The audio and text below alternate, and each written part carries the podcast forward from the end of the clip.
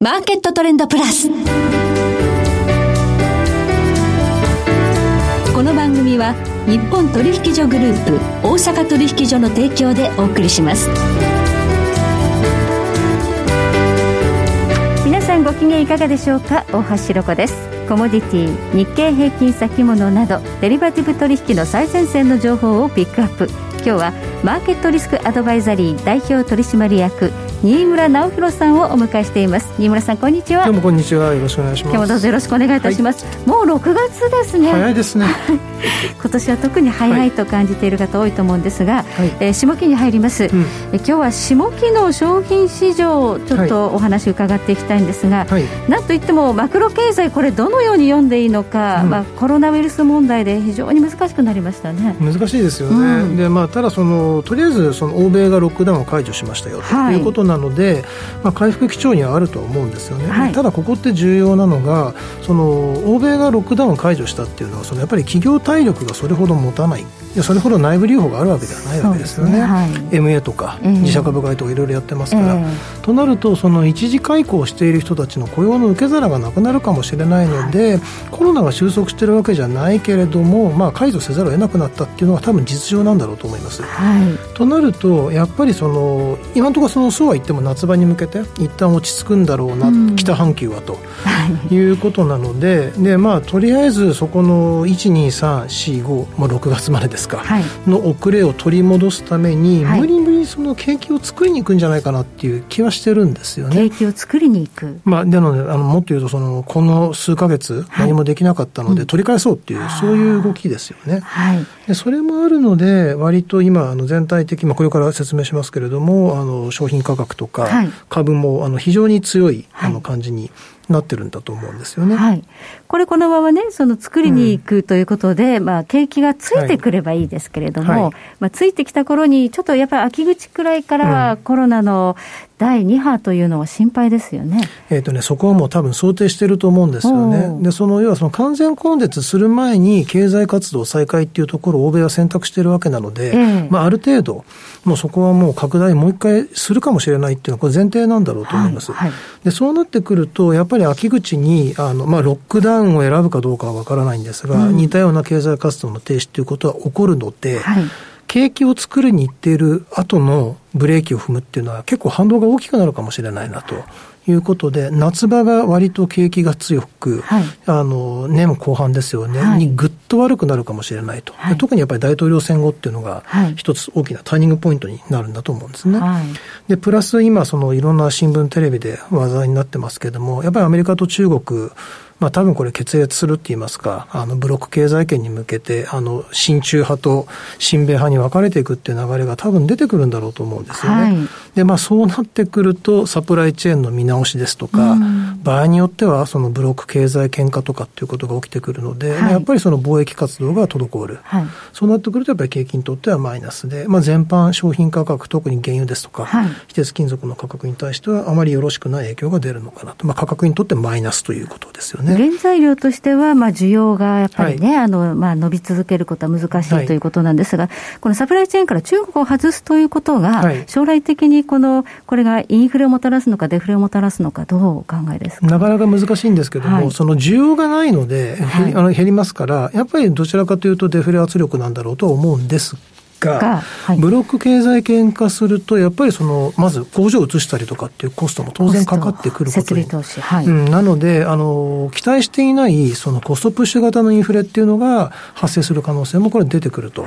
いうことなので、はい、まあやっぱり両国の対立っていうのはどう考えても景気にとってはマイナスにしか作用しないと。いうことですよね。そうすると、景気は本格的な回復は難しいと思われる中での、はい、まあ、インフレの芽が出てくるということになると、はい、あまりよろしくないですよね。ですね。で、プラスその需要が伸びませんから、一次産品の需要が伸びない。で、商品価格がそれ、あの、それほど上がらない。で、そうなってくると、今度資源国の財政状況が悪化するので、治安が不安定化しますから、はい、価格が結構上がらないなと思いつつ、高い変動性が維持されるという話になると思います。はい、ボラティリティが上がりそうということですね。はい、また、この後、あの、それぞれのコモディティ、商品銘柄ごとにお話伺っていきます。はい、その前に、今日の主な指標をお伝えしておきましょう。え今日、大引けの日経平均株価です。263円22銭高、22,325円61銭で取引を終了しました。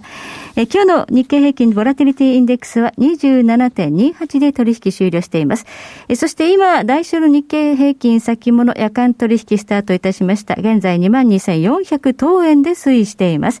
そしてコモディティ東京プラッツドバイ原油先物11月もの日中取引の終値で前日比60円高26,660円でした。東京金中心現月2021年4月ものは日中取引終値で6円安6銭飛び14円でした。ではこの後詳しく新村さんに伺ってまいります。マーケットトレンドプラス。さて今日はマーケットリスクアドバイザリー代表取締役新村直弘さんにお話を伺っています。さあ、なんといっても今年、このちょうどコロナ禍で、えー、いろいろとマーケット大変なところで、原油市場でも大変大荒れの動きがありました。はい、はい、そうですね。はい。マイナス価格はびっくりしましたね。そうですね。あの、その一月ぐらい前からマイナス価格は出てたんで、まああるかなと思ったんですけども、はい、まあ CME の方が、あの、マイナス価格が入力できるようにシステム開始をしたっていうのが大きかったかなという気がします。で、まあ、ただその、さっきあの全体感で申し上げた通りで、まあ、やっぱりその、需要に関して言うと、今は戻っていくんだと思うんですよね。はいなので、あの、戻っていくんですけども、やっぱり、あの、今後はその戻ってくる中では、まあ、増産しましょうかっていう話が、これ当然出てくるということですので、はい、まあ、やっぱりその、あの、上昇余地っていうのはそれほど大きいわけではないのかなという気はしています。6月、あの、オペック総会ありますよね。はい、そうですね。で、一応これは今のところ、あの、ロシアと、あの、サウジの間でいろいろ話がされてますけれども、うん、おそらく減産期間の、短期間の延長と。いうことになるんだと思うんですね。で基本的にはもう増産はしたいわけですよ、どちらも。はい、で、ね、きれば、はい、で。ただやっぱり正直ベース、あの彼らもそのコロナの影響がどうなるんだか、これっぽっちもよくわからないと、はい、で、安直な増産をした結果、また下がってしまってということも、うん、なかなかさっきあの回避したいということですから、まあ一応、あの様子を見ながら、あの減産をあの少しずつ解除していくということになりますので、さっき申し上げた通り、そのね、この夏場にかけては景気を作りに行く可能性が高いことを考えると、しばばらく原油の価格はあの高いのかなと。いう感じなんだろうと思うんですね。はい。ただ、あの、アメリカのシェールが、あの、意外と自然減産という形なんでしょうか？まあ、そうなりますよね。うん、まあ、今の水準でも、やはり、あの、3分の1ぐらいの生産者っていうのがコスト割れということですので、はい、でただ、このままの水準が続いて、減産が続いてしまいますと、はいあの、復帰するのにそれなりに時間かかるんですよね。うん、あの、平時、あの、普通の状態でも、あるいはその増産をしますっていう決断をしてから、実際にオンストリームで増産が始まる前、大体6ヶ月から7ヶ月かかるわけですよ。はい、で、例えばたった今増産の決議をしたとしても、年明けになっちゃうわけですよね。はいはいとなってくると、この景気が、あの、場合によると夏場から秋にかけて加熱することを考えると、原油の価格が想定以上に上がる。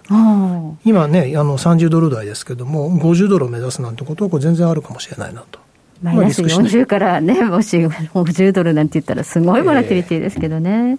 あとあの、景気先行指標とされる銅はいかがでしょうか？うん、でこれはもうあの明確で、その最大消費国である中国が、もうとりあえずこれ、景気作りに行ってるんですよね。はあ、やっぱりその銅線メーカーとかの稼働率が100%を超えてたり、そうですか、はい。まあ、その予定してない日も稼働してるということなわけですけれども、うん、でプラス、えーと、南半球の南米がそのロックダウンの影響で、鉱山が生産をしていないと。はあまあ、あの、鉱山生産なんていうのは、この、3密の代表選手みたいなところですから、はい、まあ、当然止まるとい。う話になってきていて、はい、えー、と需要が、まあ、公的需要で戻っていく中で供給が足りないということですから、これは上がっていっても、これは全然おかしくはないんですよね。はいで、ただそれが、あの、ずっと、あの、続けられるかっていうと、なかなかクエスチョンマークですし、はい、一応6月に入ってから南米生産者も段階的に生産を再開するという方向ですから、はい、まあちょっと銅に関して言うと、そろそろ頭重くなってくるんじゃないのかなというふうに思います。はい。そしてゴールドいかがでしょうか？うん、で、金に関しては、あの、これはまず金利がものすごく下がっているということで、えー、これ以上下げ打ちがなかなかないんですけれども、はい、あの、ね、何回かこの番組でも説明してますけれども、その原油の価格動向に基づく期待インフレ率があの金に与える影響ってのは大きいので、はい、今あの申し上げた通り、原油の価格が少しずつ戻りを試すという中だと実質金利が下がりますから、はい、やっぱりその金の価格っていうのは地利高なんだろうと思うんですね。はいで、ただ、まあ、これ以上上がっていくかっていうと、うん、その、原油がさっき言ったようなリスクシナリオで50ドルみたいなことがあれば、話は別なんですけども、その金利っていうベースで考えたときには上がる余地はなかなかないかなというふうに思ってます。はい、でただ、あの、アップサイドのリスクとして警戒しなきゃいけないのが、もう米中が対立することがもうほぼ必要になってきているというところで、うん、まあそこのリスク回避ですとか、はい、あとは今回のコロナの関連で、はい、大量にやっぱり財政状況、あの、国債発行したりとかして財政状況が悪化している国がたくさん出てると。はい、で、まあそういった国々のデフォルトのリスクもあるかもねということを考えると、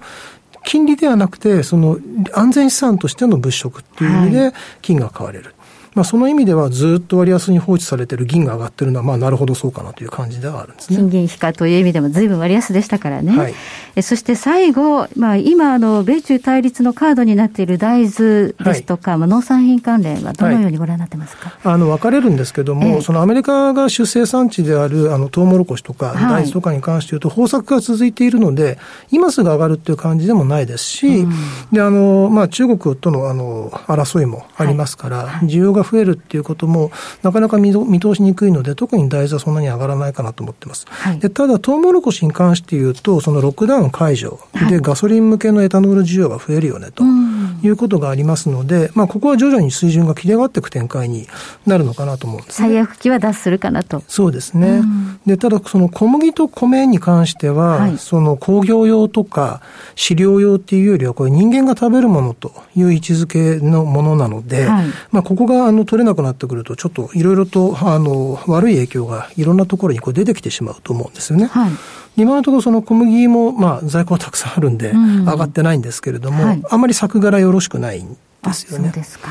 で、あとはその米に関して言うと、あの、日本は若干供給過剰のままっていうふうに思われているんですけれども、はい、東南アジアとかインドとかではその、蛾の幼虫が大量発生していると。蛾ですか？うん。つまじろ草与党っていう蛾らしいんですけども、はい、これあの、稲とか、あの、トウモロコシの大害虫なんですけども、はい、これが広がる可能性があって、、うん、で、やっぱり秋の収穫期にもう一回そのコロナの話も出てくるかもしれないと、はい、いうことを考えると、年後半のアップサイドリスク。で、あとはもう散々いろんなところで出てますけど、バッタの話ですね。はい、砂漠飛びバッタですね。はい。で、7月ぐらいに収束かというふうに一応言われてはいるんですけれども、うん、そのバッタが今度西のナイジェリアの方にまたあの飛んでくんじゃないかという話があって、うはい、そうなってくると産油国経済が怪しくなってきて、はい、原油の供給懸念が強まって、原油の価格が上がってくると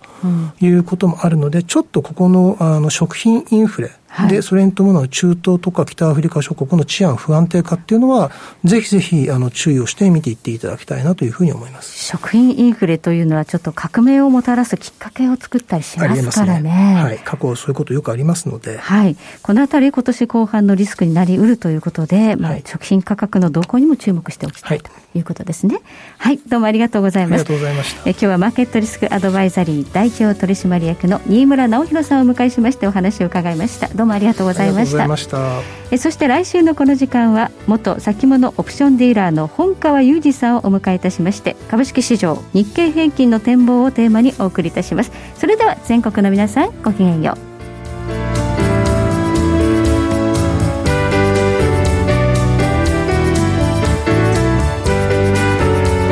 この番組は日本取引所グループ大阪取引所の提供でお送りしました。